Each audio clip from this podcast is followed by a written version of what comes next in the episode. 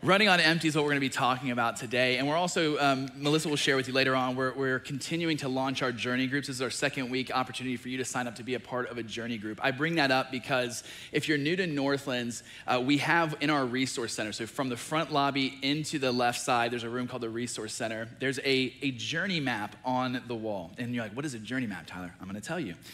A journey map is just a snapshot of everything that Northlands is. Over the last 20 years, we've collected our theology and our doctrine, our DNA, and we've put it up on the wall. The Journey Map is not a discipleship program, uh, it's not a track for you to sign up for. It really is the signage or just the, the culture. And so uh, people come to me, members come to me, and it's like they're confessing to like a priest. I'm like, it doesn't work like that here. They, they go, Tyler, I feel bad. I'm a member. I've not checked out the Journey Map yet. I haven't done the QR codes or checked out any of the resources. The map has books for you to read, podcasts, sermons, just all the things that we've collected over the last two decades.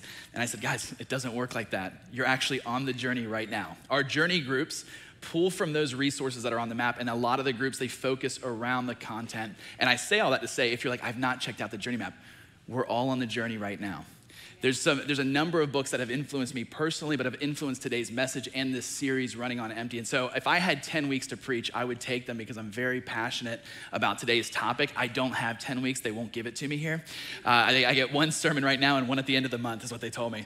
Uh, so, I've got a lot to say, but there's three books that I want to recommend. So, if you like today's message and you felt it was helpful, here's three books that I would say you must read these. They're, they're very, very helpful and impactful. Uh, the first one is a book from a pastor named John Mark Comer. He's out of uh, Portland. Uh, and he wrote a book called The Ruthless Elimination of Hurry. I have read this book multiple times. My friends have all raved about it. It has helped us significantly when it comes to slowing down our life and focusing on what matters most. I would highly recommend that book. It's on our leadership life part of the journey map. Then we have a book by John Mark Comer, again, Live No Lies. Uh, these two books are going to be really filled in my sermon here. There's many times where you'll see a slide come up with these books because it's uh, either a direct quote from them or it was an idea that was influenced by these books. And then finally, a book by uh, a leader in Canada actually named Carey Nieuwhof. He wrote a book, At Your Best. It's all about energy management and prioritizing, whether it's in your personal life or at work. These are incredibly helpful, helpful books. So, again, I would just recommend uh, these to read if you'd like to go into more. But let's talk running on empty. Uh, I thought about this and I thought the video actually described it pretty well. If you're like, what's running on empty? What Andrew just did was running on empty. Uh, but I have my own story, that even this year, about what it was like for me when I was experiencing burnout and, and running on empty. It was May uh, uh of middle of the, the getting ready for the summer. Nicole and I, we got some time to get away. I, I actually grew up right on the beach, East Coast, Outer Banks, not like the one on Netflix, that's fake, like the real Outer Banks, uh, legit area. And so it's great because when we need to get a vacation or get away, it's just the perfect time for us to go see my folks and we just have access to the beach. And it's a quiet beach, which is awesome. Uh, May was a busy uh, month for us, though. Personally, work, we were just going in a bunch of different directions. So I was just feeling the exhaustion. I was feeling uh, incredibly tired, but more than just uh, the usual, something was slowly but surely coming off the, the, the, the, wheels for me a little bit. There was something very different. And what happened was, uh, you know how you use a vacation as like the light at the end of the tunnel? Anybody done that before? You're like, I just need to make it to the vacation and I'm gonna survive. I was doing that, but lo and behold, as I'm like a week away from vacation, more curveballs happen. And now I realize that my June is going to be even more busy uh, than my May which now means that the vacation is more of a rehab or a detox. So I'm gonna get away. I'm dead serious. I mean that very seriously in the sense of I'm gonna get away, I'm gonna unplug, but I'm literally charging my batteries because I know that I have to take the next hill. And so it, I don't know if you've ever vacationed like that. It's not the best time. Uh, I'm driving into my hometown where it's filled with all of my friends that I grew up with. Usually it's a reunion. If you know me, I'm an extreme extrovert. I love to party. I don't want gifts, I want experiences. I want to have dinner with you. I want to go long hours into the night, good food, good wine, coffee, high laughter. That is my, my jam. And so when I go into my hometown, I'm, I'm connecting with high school friends, college friends, people that I worked with. We're doing breakfast and lunch and double dates with our spouses and all of this kind of stuff. And I drive into, I pass the, hey, welcome to Morehead, which is the, my hometown. I drive in and I look at my wife, and this is where I knew something was really wrong. I said, Babe, this week, I don't want to meet with anyone. And I'm, I knew it was wrong because I'm an extrovert. My wife, who's an introvert, she thought I was flirting with her. You know, like introverts are like, Phew, that guy's smooth. I was like, I wasn't one of those. It was, I was like, get off me. I'm more than just, yeah. I've got, I got a soul and a heart and everything. Please. It was like, all the introverts are like, yeah, it's accurate. But I knew something was wrong with me because of who I am. And it wasn't just that I needed a break, it was that something that's supposed to be in me was not there. I was literally feeling like a shell, empty. And I had to, I literally, I've spent the first four days just unwinding and trying to literally find myself, going, where, like, what's going on, Ty? And fortunately, after, after about eight days, I was getting back to myself, but it, it just, it's still, June was a hard month and it was challenging. And here's what I found. I don't know, do you identify with that kind of a vacation? Has that ever happened to you? Yeah. There's this cycle, I don't know if you've noticed it, there's this cycle where we, we work really hard, we overcommit our calendars, we overprogram our lives, we overwork, we undersleep, we don't get enough exercise.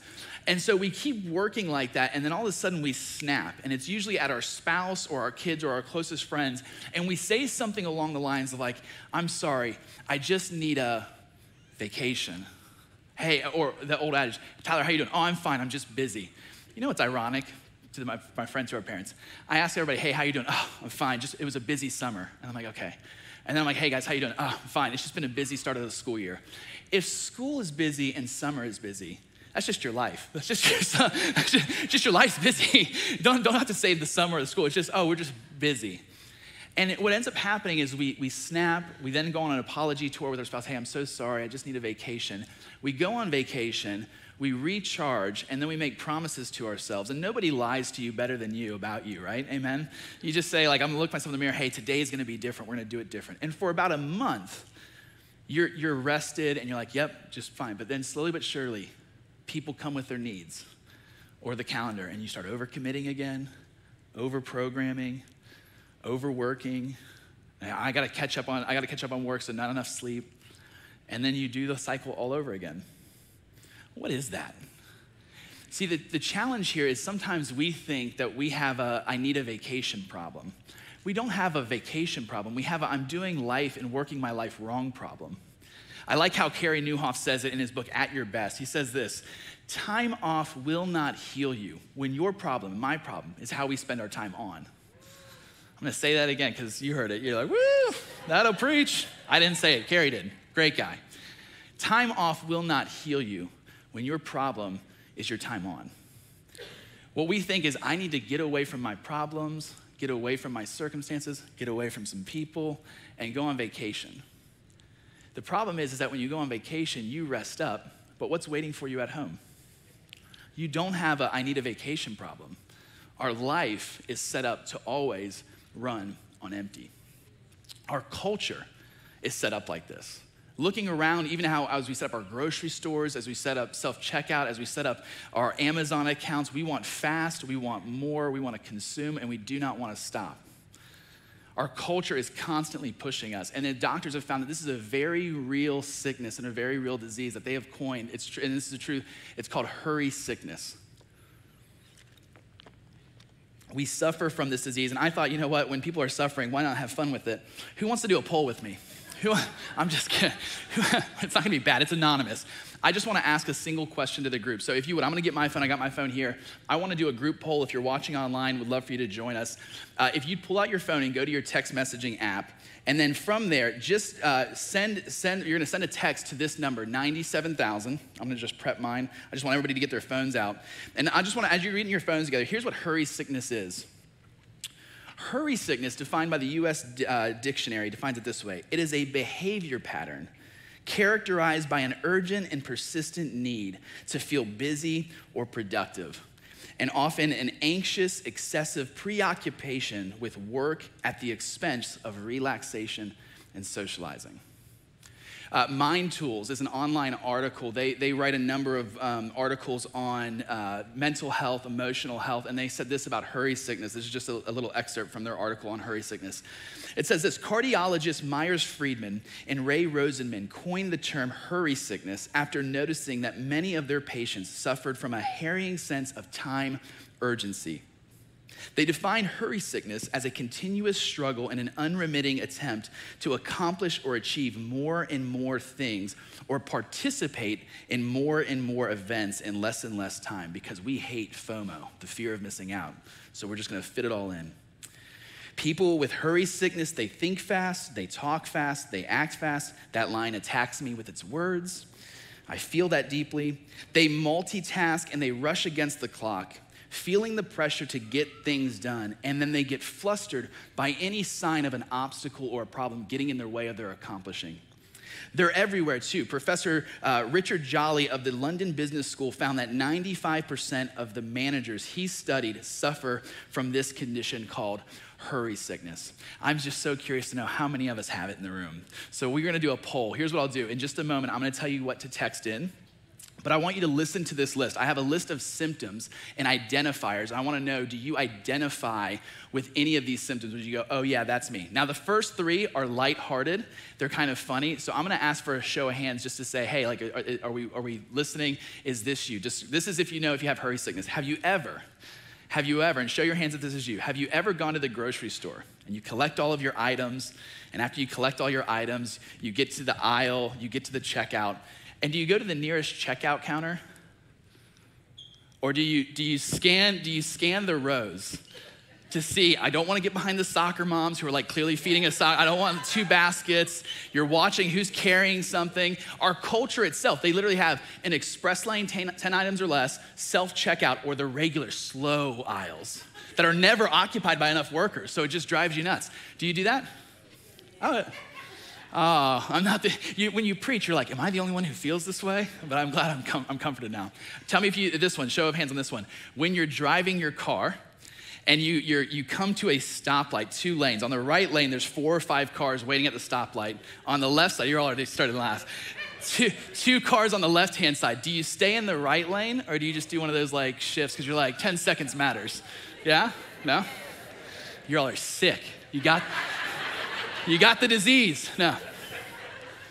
This one's, you multitask and you lose track of the tasks. You're like emailing somebody, your, or your uh, boss or your coworker comes in, uh, you're writing, reading some articles for a presentation, and while you're doing all of that, you forget who you're writing an email to. You, yeah. Just, sometimes people will talk to me while I'm writing an email, and I'll start typing the words that they're saying to me. Has that ever happened? That's hurry sickness. All right, I'm gonna read the rest of these. No show of hands here. I wanna read these, and after I'm done reading them, we're gonna take a poll to just see who's got hurry sickness. And most of us have already got it. Number four is this irritable. You become uh, frustrated and angry very easily. And, and to take note, this is not about how you work with your coworkers or your boss. It's the people you're most close to and most comfortable with. It's your spouse, your kids, your roommate, your closest friends, and what they do begins to irritate you because they're not operating or, or operating to the same beat of your drum. They're doing things, they're just living their life. Like the way they do that stuff. How your husband loads the dishwasher, just irrit- that's irritability, it's hurry sickness. Sorry, I'm a husband, it's fine. I know I can't load it right, it's fine. Hypersensitivity. One comment or grumpy email will ruin your day because you will meditate on that comment or email for the rest of the day. Have you ever had that like fight in the back of your head that nobody's listening to because it's just in your head? But like, I can't believe Brenda would say something like that to me. Just like, just tearing it up. And like 8 p.m., you've resolved it. You're like, I'm going to tell her what's what tomorrow. That's hurry sickness, hypersensitivity. Restlessness, this one gets me. When you actually do try to slow down and rest, you can't relax. When you have a day off, you just you fidget around the house. You give Sabbath a try and you hate it. You read scripture, but you find it boring. You have quiet time with God, but you can't focus your mind for 15, 30 minutes, an hour. Uh, you, you end up tossing and turning with anxiety. You watch TV, but then you simultaneously are on Instagram. Anybody who try to watch a show on Netflix, but then you're also rolling on Instagram just to see if there's something better? Yeah.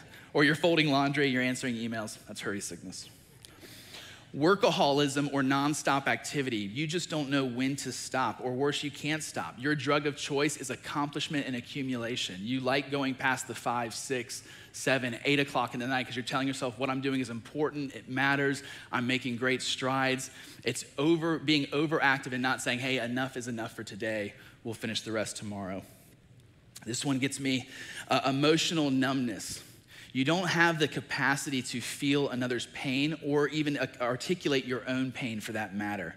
Empathy is a rare feeling for you. You just don't have the time for it. You live in this kind of constant feud of static uh, emotion. It's this idea, it's to say, uh, if you said, Oh, I can feel things, I can tell you how I feel, and you just list off, I, I can tell you if I'm, if I'm depressed, sad, angry, or happy. Did you know that there's more emotions than just those? Like, you, you, when's the last time you would say, Today I'm feeling compassionate, sympathetic, empathetic, melancholy? I'm not just sad, I'm, I am depressed or I'm grieving. When's the last time you felt awe and wonder? I walk my daughter to, to a park that's a block from our house, and I try and get as much playtime in at the park because I want her to have a great time, but we try and squeeze it in between dinner time and the sun going down. And so we've got 30 minutes to get to the park, and I'll walk with her, and I'm just yanking her arm off the side. I'm like, hey, we got to get to the swings. We got to get to the slide before the sun goes down. And she'll just, she'll just pull her arm away from me, and she'll start walking. And then she looks at the ground, and she'll just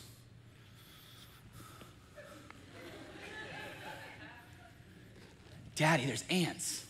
Look at these ants. And I go, babe, but we're gonna, the sun's going down. We're not gonna have time to play at the park. But they're black ants, Daddy. They're not red ants. They won't sting you. We can, we can hold them. Dads, I think sometimes parents, for that matter, we rushed our kids' activities because we want them to have a great life, and all the more they're in awe and wonder of life around them, and we don't have time to spend with them. I think this could be why Jesus says, hey, if you're gonna see the kingdom of God, you have to slow down and be like one of these little children. Why is hurry sickness such a big deal? Because we might miss what God is doing because we're in too much of a rush. Emotional numbness. Other symptoms, out of order priorities. Greg did a great job preaching a message last week. I would recommend it. It's about addressing the urgent things and not the important things. Uh, a lack of care for physical health, eating, going out for walks, eating in, in healthy ways, those kind of things. We don't have time for that. Uh, escapist behavior. It was my vacation. It was, I want to get away from my problems. I want to get away from people. I want to get away from my calendar. And so I'm going to go away somewhere. Or you just escape into your mind by binging on Netflix or watching the game or whatever it may be. And I love how Peter Rasmussen, a friend of the house, says it. He said, There's nothing wrong with watching Netflix. But if you're convincing yourself that you're slowing down and getting a rest, you're not getting a rest. You're just making yourself numb. You're checking out. And it will numb you, but it will not give you the rest that you're actually looking for. All right, so here's what we want to do. We got to take this poll. I want you to text 97,000 the word hurry and then what's gonna happen is there's gonna be a response that comes back to you, and it's gonna give you four options. Here's, here's what it is I'm gonna read through these again just as the bullet point. If you identify with one to three on this list, one to three of the identifiers or symptoms, go ahead and text in one. If you identify with four to six, you can text the number two. If you are perhaps like me and you're like seven plus for sure, you're just reading my diary, go ahead and text in number three. Or perhaps you're one of the 5% that you don't identify and you can text in four and just say, none of those relate to my life. I'm just so curious to see how it is. Look at them all coming in. I'm going to text in, hurry. So I, I don't tell you guys to do something I'm not willing to do myself. And so, again, here's this short checkout lines, stop signs. You can't multitask, or you try to multitask, and you can't. Being irritable, hypersensitive, restlessness, workaholism, emotional numbness, out of order priorities, a lack of care for physical health, and escapism. I'm gonna text in mine. Let's see how we're doing. Hey, wow, seven plus, wow. Don't worry, I'm not judging you. I don't know who sent them in. It's fine, not a big deal. Isn't that amazing? I know more are coming in. You're happy to text them in. If you're watching online, you can do that. The point I want to make is this is that we have a small 2% who don't identify, but for the majority, in some form or fashion, we can say, I have at some point in my life a level of hurry sickness. And that's something uh, that we have to address. You might ask the question, okay, Tyler, what does this have to do with God or church or my spiritual walk? That's what this series is all about. It's to show us why hurry, why being in a rush, why, why over uh, prioritizing the urgent needs that are coming in your life and not focusing on the important things that God has called you to do, how that impacts your life. I like how the author and theologian Dallas Willard said it. He said it this way when asked, uh, uh Tell me, Dallas, what, is the, what, is, what do you think is the, the great enemy for someone's spiritual life? The thing that disconnects them from intimacy, that disconnects them from abiding in God? And he said this He said that hurry, hurry is the great enemy of spiritual life. If somebody asked you that question, is that what you would have said? I would have, I would have thought maybe gross sin or, or habitual addictions or anger or greed or uh, oppressing the poor. But Dallas says, no, no, no, it's hurry. Hurry is the great enemy of your spiritual life. And then he adds to this we as believers or we as human beings, we need to make sure that we ruthlessly eliminate hurry from our lives. This series is not just about finding priority of what matters most in your life. This series is about when you find things that are out of order or out of priority, you ruthlessly eliminate them from your life. And that might be easier said than done, but I do believe it's possible. Here's why it might be easier said than done. Because you might ask, Tyler, is it even possible? Because if you're like me, you have a case for everything. Like, I have a reason why my life is so busy. I have, I have a, a little girl. I've got one on the way. I'm, I've got a wife. I, life is busy for me. I'm a pastor. I, this, like, there's always the excuse of I'm so busy. It's because of the life that I'm in or the circumstances that I'm in. It's because we live in 2022, the 21st century. There's internet, there's cars, there's phones on our hips. Everything is fast, moving quickly. Is it even possible to find a life where we're not running on empty? And I believe it is possible. I just don't believe it will be celebrated in our culture because our culture defaults towards consumerism, defaults to always needing more is always the answer. If you want, if you, hey, for an extra 10 cents, we can supersize it. Hey, if, if you, honestly, like, if you could have the same, uh, uh, two extra rooms onto your house, but pay the same mortgage, obviously you'd want two extra rooms. Why wouldn't we have more? Why wouldn't we have a bigger house, a faster car, a newer car? More is always what's happening and we must be it must be faster and faster and faster. Our lives become more and more complex and busy because that's how our culture celebrates success. We, we do our very best to be omnipresent like god. We have our phones attached to us and you, have you noticed that it literally it, uh, it attaches you to all the world's problems in the world like I know, I know it's helpful for us to know what's happening in the other nations, but just the you're wondering, hey, why am I so depressed? Why am I anxious? It's because literally you have a lens to see all the world's problems all at once. God can hold all that in place. I just don't think our human psyche was meant to be able to handle that. Your phone's on you 24 7. Your boss is continually being able to connect with you through email and through text messages. How many times has a family dinner been interrupted because you have a, a work emergency that must be addressed right then and there? See, our culture prides itself on hustle and grind and getting in the extra hours. We have slogans in our cities like the city that never sleeps. We like going faster, we like the hurry, but it's destroying us. You said, Tyler, destroying is such a strong word. I just, this is a study that I read. In 2003, we as human beings, we had a 12 second attention span. In 2013, a few years after social media and the internet really started taking its toll and putting it in our pocket, our attention span went down from 12 seconds to eight seconds.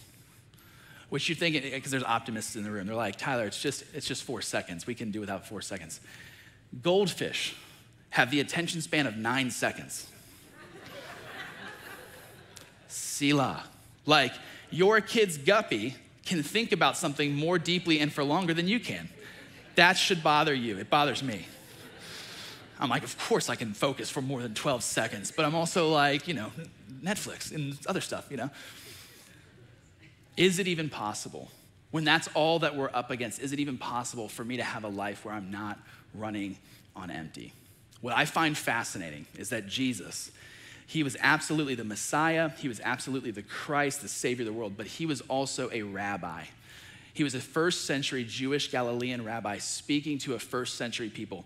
And he was speaking to them about solutions and prescribing to them a way to beat their running on empty, their hurry sickness. And even though that group of people, they didn't have email, they didn't have phones, they didn't have the internet, they didn't have fast cars, they didn't have our schedules, the things that Jesus prescribed to them to stop them from running on empty are the same solutions that he would recommend to you and me today in 2022. We are not talking about new information or new solutions because we're a new type of person. The hurry sickness is not a 21st century issue, it's a human condition. And Jesus came to bring a solution for that. And I want to talk about the invitation and the promises that Jesus makes about that solution. But before I do, uh, I, I, need to talk about two frameworks that I want to just throw out. It's going to feel like we're going on a rabbit trail. I promise you we're not. It's going to sound random. They're going to, we're going to tie this thing together and put a bow on it. I promise you. I need to talk to you, number one, about the relationship between Jewish rabbis and their talmidim, their apprentices or their disciples, and what they called a rabbi's yoke. So we're going to talk about that for a moment. And then after that, I want to talk to you about what is truth. We need to, we need to understand, in order to, to find and understand Jesus' invitation and his solution and his promise to us, we have to understand these two frameworks and see how they work together. Let's start with rabbis and Talmidim, the apprentices, the disciples, as we call them in the scriptures. What we need to understand first and foremost that rabbis and disciples, that is not a Christian term. Jesus was not the first rabbi. He was not the first rabbi to say to his disciples, Hey, come and follow me. I'm going to make you fishers of men. That wasn't something Jesus made up, it wasn't a part of the Christian faith. We are all disciples. The question, and what I'm going to show you, is that the question is not, Are you a disciple? The question really is, is Who is your rabbi? Who are you following? You and I, we are following many different rabbis, and we need to figure out who they are because they pay, play a massive role in our life. Now, it's not the same thing in terms of our education systems. If you take the first century Jewish education system and our 21st century Western culture, ideology of like independent thinking, entrepreneurship, it is very different. But for the sake of our time, what we would say, or what I would say, is maybe the equivalent of the, the Jewish education system's high school. When a young man was finishing up high school, rabbis would come into the school and they'd begin to study these young men. They wanted to find the best of the best. They didn't just want to know who's in the senior class, they go, who's the top five in this class? And then from there, they want to take the top five and they want to interview them deeply. They want, they want to do intellectual sparring with them. At this, at this stage in their education, uh, these young men had memorized the Torah, first five books of the Bible Genesis, Exodus, Leviticus, Numbers, Deuteronomy. I mean, memorized it. Not like they knew it well, they memorized it word for word. And so rabbis would spar with them and try and challenge them to see how well they know the, their scriptures, how well they know their history, how well they know uh, their faith and, the, and their relationship with Almighty God. And once they had done their interview process, what they would do is they would sit down with the young men and they would do one of two things. They'd either reject them from this, this uh, graduation of becoming a Talmidim, and those who were rejected would then uh, come into their, their family business. So we know that, that Jesus' disciples were kind of the rejects from the other rabbis because Peter, James, John, Andrew, they were all fishing when they met Jesus, which was a family trade. And so they had been rejected from the Talmidim, that third level of their education. But those who were accepted, those who were the best of the best of the best, the rabbis would look across from them and they would say, Hey, I want you to come and follow me. Now, here's where we have to recognize the difference because we, we will not only miss what I'm trying to talk about with rabbis and apprentices, you'll miss, if you're a Jesus follower, you will miss the invitation that Jesus gave you when he said to come and follow him. If you count yourself as a Jesus follower and you don't understand the disconnect between a Western independent mindset and this Jewish culture, you will miss his invitation. In a Western culture, we would say something like if we had a professor from Harvard or Yale or something like that, and they said, Hey, Come and follow me. Come and sit in my classes. Come and be a part of this university. I'm going to teach you some lessons about life. I'm going to teach you all the subjects that I know. And then from there, once you graduate, you'll be able to have this great piece of paper on the wall and you'll be able to take it back into your life and follow your dream, follow your individual purpose, whatever you feel called to do. But you'll, you'll have some lessons that I've taught you along the way. That's not what they were being offered in the Jewish system. In the Jewish education system, the students understood when a rabbi said, Hey, I want you to come and follow me, the invitation was more to the effect of, Hey, I want you to come and become me. An apprentice knew, he says, I'm going to become that man. I'm going to watch his life so closely that I'm going to see how he dresses, how he eats, who he hangs out with, when he goes into the community, who he talks to, the jokes that he tells in the community. I'm going to say those jokes with the same inflection. Everything that he is, I'm going to become a carbon copy of this manner, of this rabbi. And so they, they had these blessings that they would say over students. They would say things like, Hey, may you be covered in the dust of your rabbi. And it was this idea that, hey, would you follow your rabbi so closely that as he is walking down the road and kicking up dust behind him, may that dust cover you because you're walking with your rabbi so closely and so intimately? That was the invitation. Now, the question is, is how do you become a carbon copy of someone? This is where a rabbi's yoke comes into play.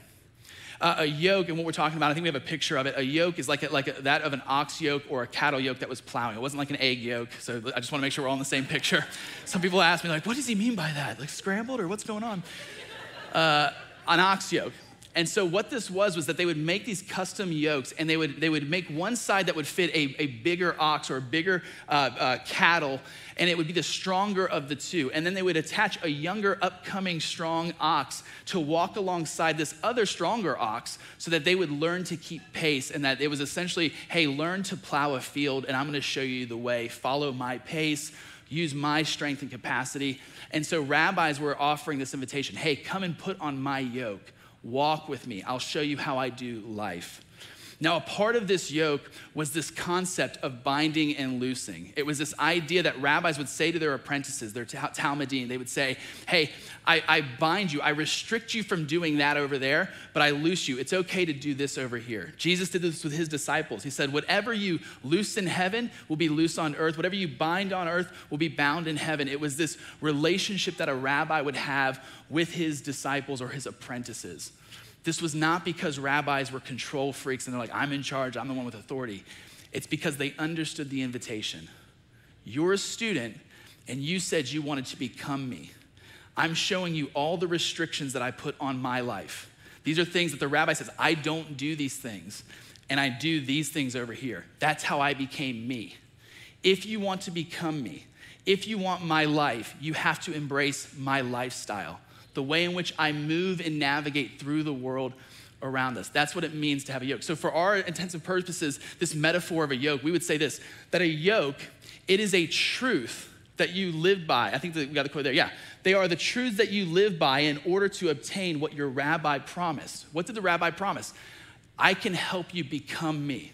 You like my status, you like my education, you like how I fit in our community. I can teach you how to become like me. You just have to live like me and copy me and do what I do. This is what a yoke is it's to embrace truths that you live by in order to obtain that which your rabbi has promised to give you.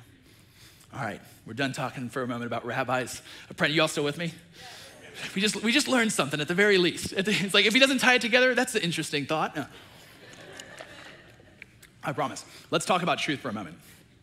Pontius Pilate's question to Jesus when he was on trial What is truth? I want to talk about that. John Mark Comer, in his book, Live No Lies, uh, had a great way of defining truth. He said this He said, Truth is reality. You wanna know what truth is? Truth just is, it's how things actually are. We live in a culture that believes in many truths, or that there's a truth for each one of us. That is not what the scriptures teach, and I would, I would argue that's not what the, if you, if you don't believe in God, it's not what we see in the world around us. Truth is not many, there is just one truth. There is the truth. It is reality. So, for example, this idea when people say, you know, I'm just living my truth, I'm just trying to be my true self, I'm just trying to be my, the, uh, the authentic me. If that's you and you believe that, that's fine. But here's what you have to understand that's not a statement about truth, that's a statement about autonomy. In other words, you're saying, I want to do what I want to do. And this is the good news for you. You live in a free country. And by God's grace, you've been given a free will. You have every right to live the way you want to live. But what we don't have the power to do is to change reality or to change truth. So, for example, your ability to know truth, to be ignorant of truth, or to rebel against it does not change the truth. So, for ex- so example, the law of gravity. Let's say you and I, we go in, we step up onto the church roof on the ledge like this. I'm not gonna jump, don't worry. It's, it's concrete, there's no carpet. You gotta be but you and I have been taught physics and we've been taught how gravity works. Because we've been taught how gravity works, what happens when we both take a step off the ledge? Your knowledge had nothing to do with the reality of how gravity works or the law of gravity. What happens in our sweet naivete, in our ignorance? Nobody, nobody told us about, about how gravity works. We're just, we're just sweet little lambs who just don't know how the world works, and we get to the same space and we step off the roof. Then what happens to us? Oh, our, our ignorance doesn't change the fact that we have to suffer the consequences for violating a truth. Truth has no enemies or allies, it just is. I think it's interesting that God said, I am who I am. A translation that is in our, I be who I be. What happens if you rebel against gravity? You say, you know what, Tyler? Personally, I feel like I was born anti gravity. I, I don't identify with it. Hey, it's great for you. If that's your truth, you live that truth. But not, what, is, what if we take that posture and then we take a step off the roof? Then what happens? You cannot bend truth to your life. So the best thing that you can do is figure out what is true what is reality, and bend your life to it. Because if you do not, you will suffer the consequences of it. This is why when kids move out of their parents' house, and sometimes it can be a little bit abrupt, and they're like, you know what, dad, mom, forget you, I'm gonna be my own boss, I'm getting out of here. They're currently, their, their phone's being paid for, their car's being paid for, their clothes, their food, uh, the mouth on them was given to them by their dad as well. Like everything that they have is from their parents. and they go, you know what, we say things in our culture like, oh, that girl or that boy is about to get a dose of reality. Guys know this. Guy gets in your face, you go, I'm about to give this guy a reality check. It's the cold, hard truth of how the world works. It just, it just is. I like how Second Corinthians says it plainly. It says that we can do nothing against the truth, only for it. That's the point.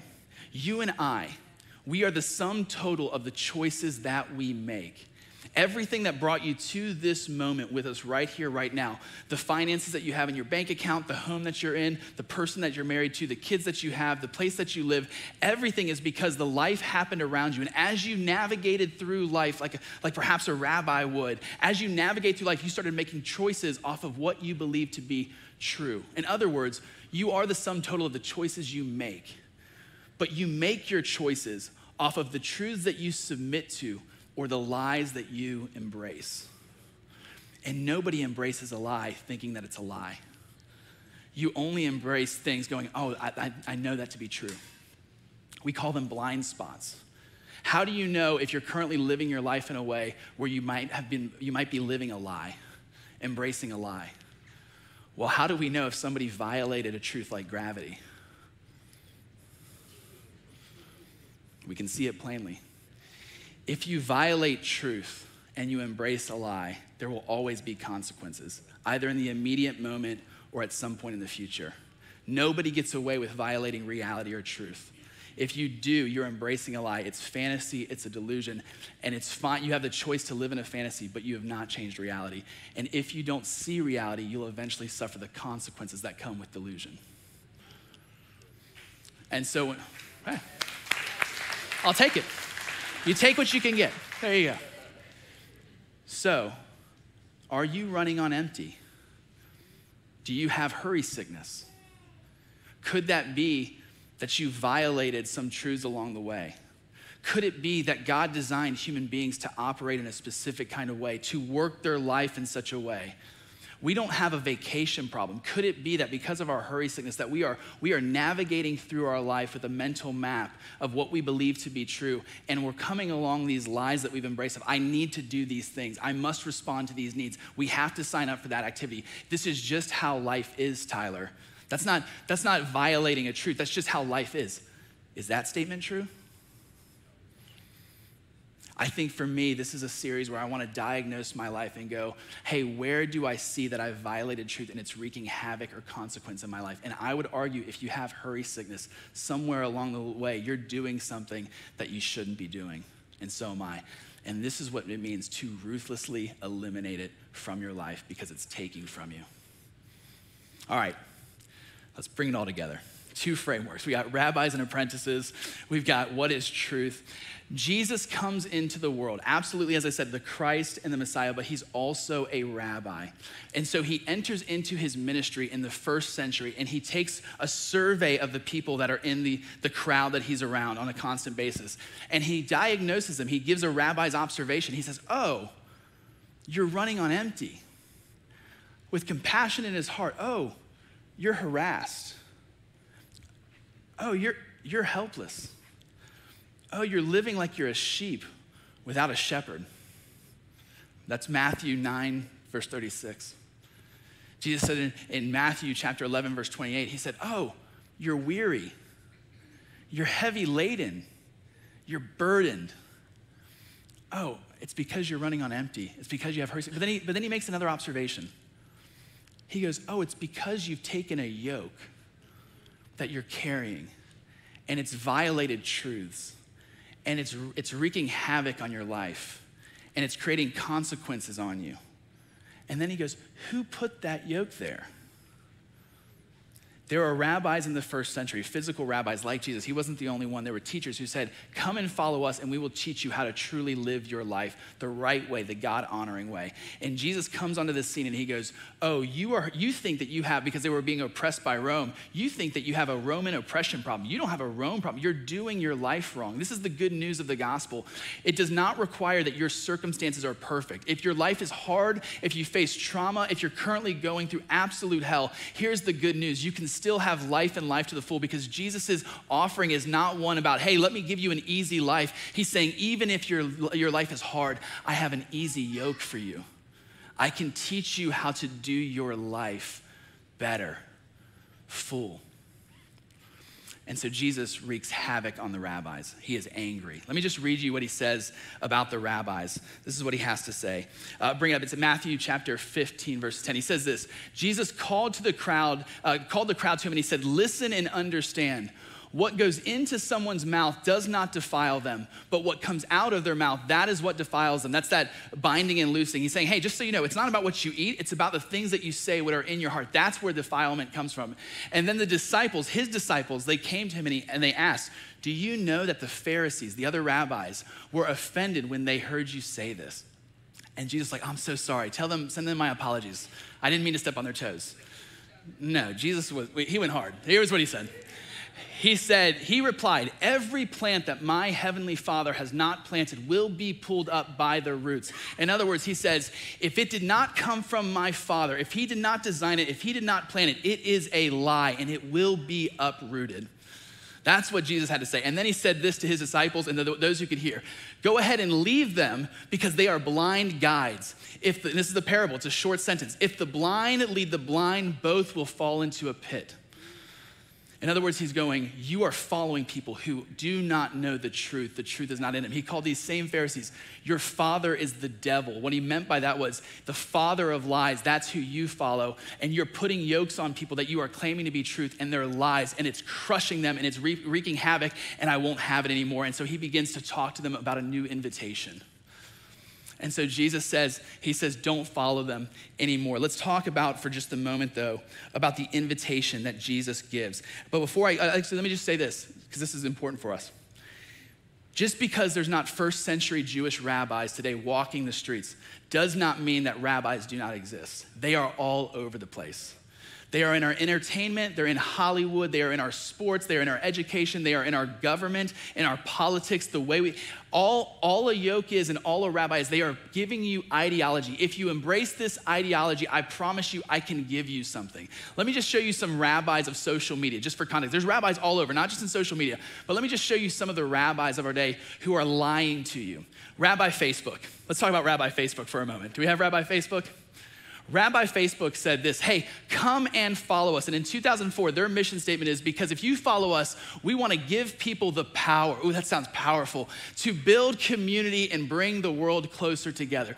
Here's the problem that I have I followed Rabbi Facebook for a moment. I have yet to see them unifying the world. Have you been on social media? It's hot in there. I can't, I can't be a pastor because the things that come into my mind that I want to say to people, it's not godly. Rabbi Facebook says if you follow me and you take up our yoke, give us your information, upload some videos, let, hit the like button. If you just do, if you just do these things, we promise you, we're gonna give you the power so that you can have community. And we're gonna unite the world together. Oh, blind, liars. Let's look at Rabbi Twitter. Rabbi Twitter, this one gets me, this is just tickles me. Armin, come and follow us, and we will give everyone, not so fast, Trump. Sorry, uh, the past, sorry, I'm so sorry. That was, just, that was a slight, but it's true. They, they have the right to do it, it's their stuff. Everyone, the power to create and share ideas and information instantly without barriers. Oh. I don't know if you followed this rabbi. I've yet to see that experienced. Rabbi TikTok, for you younger guys out there, Rabbi TikTok. Our mission statement to inspire creativity and to bring you joy. We just need all of your information and all of your family's information and all just take up the yoke, give us all of your data, and I promise you we can bring you joy. Now the question is, is how do you know if these are blind guides? Here's what I found about social media. These aren't even my words, these are just the studies that I collected for, our, for the sake of our time today. Here's what the yokes actually bring to us social media rabbis, they bring depression and anxiety, cyberbullying, FOMO, or what the Bible would call coveting. We just cleaned it up to say fear of missing out, unrealistic expectations, negative body images, unhealthy sleep patterns, addiction to screens, lowered attention spans, remember the goldfish, escalated suicide rates. That's what people are saying as we, as we see studies. This is what's happening to people who are on social media. I don't see any of this on their mission statements. Do you? You can follow any rabbi you want, but whatever rabbi you follow, you take on their yoke. And every yoke has a cost to it, and you will pay a price for it. Make sure that the yokes that you are carrying in your life, that they are truly delivering on what your rabbi promised. I am not telling you to get rid of social media. I'm just simply saying that is what they promised, and they have not delivered. Selah. We're gonna, it's gonna get nicer. It's okay. This is just, just food for thought. Consider. Jesus had an invitation though. Jesus was like the other rabbis. He offered a promise. He said, You need to take up a yoke. He gave an invitation for people to come and follow him. This is what Jesus had to say. Here was a promise that he said. He said, he said this in John 10 10. The thief comes to steal, kill, and destroy. The, the world, the culture, your own desires, the devil himself has one agenda will make you promises about what is truth, but will lie to you to the core, and it will steal from you, it will rob you, it will destroy you, it will overall bring you death. And he says, So be mindful of the other rabbis. And he says, But I also have an invitation. I have come for this reason, for this promise, to give you life and life to the full. That's what Jesus promised. Now the question is, is how do we know if his promise holds up? Jesus gave us a promise and then he gave an invitation. And I want us to read this invitation. This is the invitation that he gives. It's Matthew 11, verse 28. Do we have that up? Yeah. He says this For all who are listening, come to me, all who labor and are heavy laden. Are you running on empty? Are you exhausted? Are you burnt out by life? Are you feeling like every day you are just doing what you can to keep your head above water and your circumstances are beating you down? I want you to come to me. If that's you, come to me. Why? Because I will give you rest. And then he says, Take my yoke upon you. I like this. This is, a, this is the term of a rabbi, and it's a term of work. He doesn't say, Hey, come to me, I'll give you a rest. Take up a mattress, go have a nap. That's what you need. No, he goes, he goes, Your problem is not that you need a nap. He's going, You're doing your life wrong. It's not your time off, it's your time on. Take up my yoke. I will teach you how to work your life the proper way. He says that, learn from me, for I am gentle and lowly in heart. I'm not like these other blind rabbis who want to rip you off. And you will find rest, not just for your circumstances, but deep down in your soul. When your circumstances do not reflect peace, you can still have peace in here. For my yoke is easy and the burden that I give you, it is light. You can manage it. This is a yoke that fits you well, and I am walking with you. I'm the bigger ox. I am going to carry most of the weight here. I want to just walk with you in your life. That's the invitation that Jesus gives us. And he gives it to you. He gives it to me. It wasn't just for the first century, it was for us today. Now, the question has to be is what Jesus claimed, the promises, the yoke, is it true, or is he just like the other blind, rabbis and their lying yokes. This is what the series is about. If we look at the life of Jesus, does he reflect the full life or a, a life that is running on empty? I like how Dallas Willard answered the question. When, when he was asked, uh, describe Jesus in one word, he thought about it for a moment and he said, relaxed. Relaxed. Jesus was never in a rush. And you might say that's because he was Jesus, he could turn water into wine. And when you can turn water into wine, life's a party. Life would have been easy for him. I know that your life is difficult. I know that many of you here have incredible circumstances that you're doing your best to overcome. But if you look at the life of Jesus and ask the question, was Jesus' life hard? I would argue yes. He was born into poverty. He was a minority. He was born to a 16 year old girl, which in that culture was just a blackballing to society. People go, Oh, we know that you don't know who your father is. It was this continual rejection and mockery. His ministry was never respected except for a few fishermen who followed him around because they were looking for a rabbi and he was the only invitation in town. They eventually betrayed him. He is un- unjustly accused of crimes he did not commit, eventually crucified, which means he didn't just, wasn't just put to death for crimes he didn't commit. He was stripped naked, beaten, put up on a pole for all to see, dying in an undignified way. And that was Jesus' life. Was his life urgent? He had three years to save the world. I know your life is hard and busy. I just go, that timeline, man. Did he, did, he, did he have a purpose that mattered deeply? Yes. And what was his resources? He had 12 disciples who were rejected by blind rabbis. And those were going to be the ones that help him launch this kingdom. Was Jesus' life hard? Yes. Was his life filled with desperate needs and people coming to him? Yes.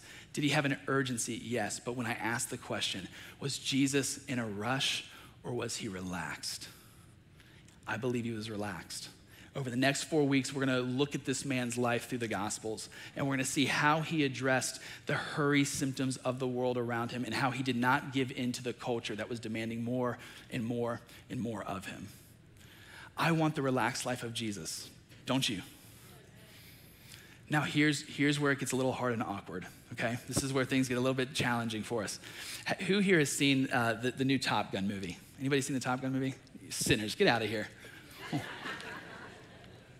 You're not watching The Chosen or The Passion, you're, you're not doing it right now. There's a scene in Top Gun. If you haven't seen the, the new one, I'm not spoiling anything. If you haven't seen the original, not a problem. There's these two scenes in the original and in the new one. They're at the beach, a bunch of fighter pilots playing beach volleyball or beach football, depending on which movie you watch. They're all shirtless, they're all jacked, they're literally yoked, pun intended. And, and so I'm, I go to the movie theaters with my friends. I'm watching this, and I'm going, geez, that pudgy kid from Divergent got abs now. And I'm, I'm sitting there with my Coca Cola slushy, because that's what I get when I go to the theater. It's a big gulp, because it's only an extra 10 cents to get a bigger one. More is better. And I'm watching it and I'm going, man, I want to get abs like Miles Teller.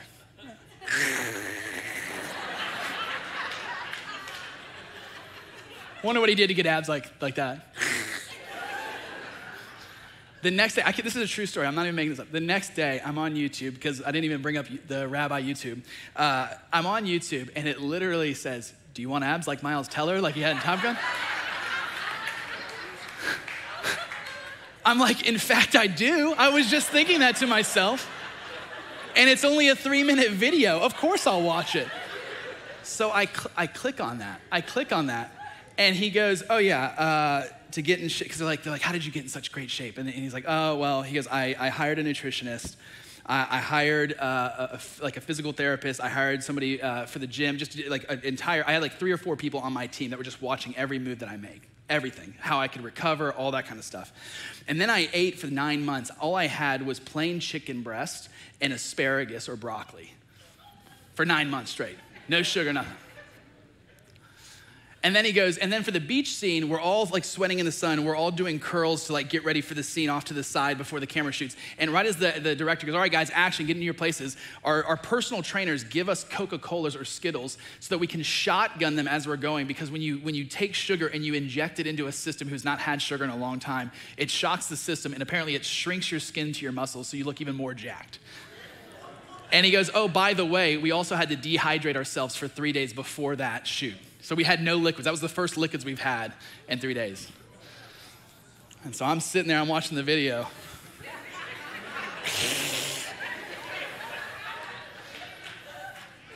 Uh, I'm not, I'm not going to do that. Yeah. Yeah, not going to do that. That's, it's like, do you want abs like Miles Teller? Absolutely. Tell me how. And I do, I, oh, I'm not going to do that.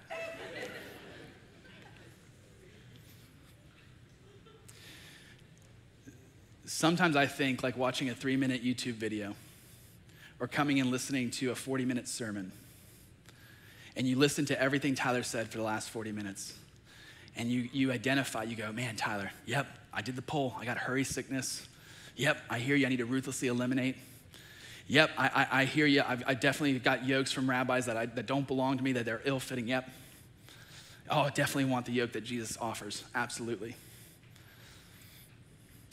And some of you will go home and you have absolutely no intention to open up your calendars or your agendas and ruthlessly eliminate anything from your life.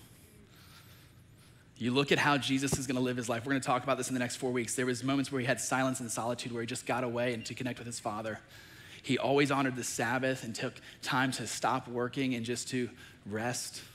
He slowed his life down. He lived a simple life. We'll talk about each of those over the next four weeks. And we look at the life that Jesus has of the relaxed life. And we look at the lifestyle that got him there. And some of us are just like, oh, I'm not going to do that. I like how John Mark Comer said it. If you want the life of Jesus, you will have to adopt or embrace the lifestyle of Jesus. This is not a hard message. It's just one that in our culture and in today, many of us will not make the decision to take up that easy yoke because it requires you to ruthlessly eliminate many other things in your life. There's a story of the rich young ruler who comes to Jesus asking about this very exact thing. What is the full life? What does eternal life look like? This young man comes to Jesus and he says, he goes, Jesus, tell me about this eternal life that you're offering. What must I do to have it? And Jesus says, Look, just, just do what I do. Follow the law completely. Don't lie, don't steal, don't commit adultery. The young man says, Jesus, I've been doing that. I come to church every day. I'm reading my Bible pretty regularly. I pray. I watch the sermon. I do all the right things. And Jesus goes, Okay, great. Just one last thing. I want you to give up all of your wealth. I want you to come and follow me and be my talmidim, my apprentice. And the young man looks at the yoke that Jesus is offering and he feels the yoke that he's got on. And he goes away sadly and he goes, I can't give this up.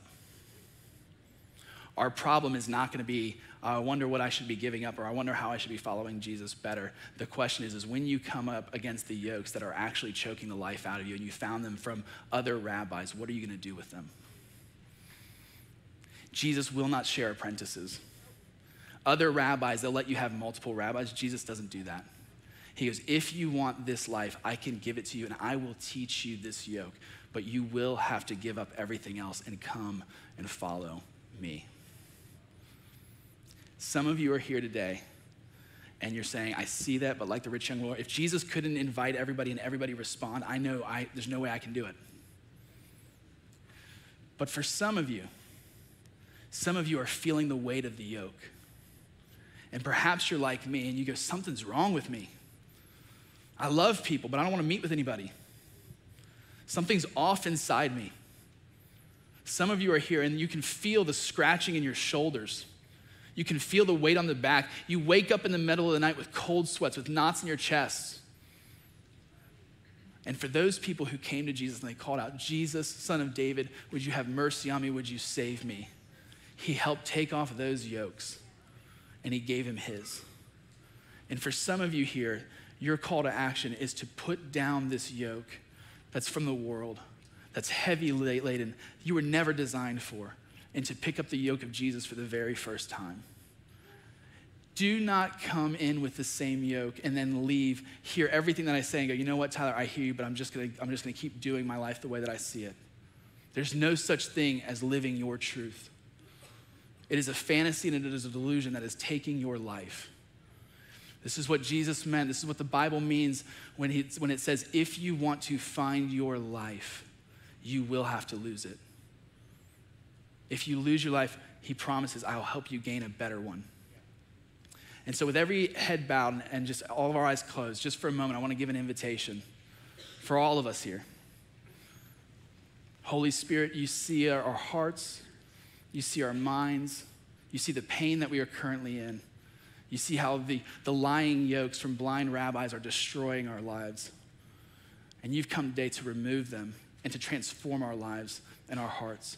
Teach us your ways, Jesus. Teach us to practice your lifestyle. Let us be true followers of Jesus, that we would be copies of our rabbi, to be just like him. I thank you for these things. You can open up your eyes. If you prayed a prayer of salvation, you called out Jesus, I would love to talk to you before you leave here today. I'll be in the front lobby or I'll be up by the stage here. Just come and find me, but there'll be leaders around. They'd love to pray with you, give you a Bible and some other resources to help you as you follow your new rabbi. I, I just want, I want to just lay this before us. This series is about hearing the invitation of Jesus for you personally. For you to respond when you hear him say, Come and follow me let me teach you how to have a full life. so that you can stop running on empty. I'm gonna invite Melissa to come on. Let's close this out now. Thank you.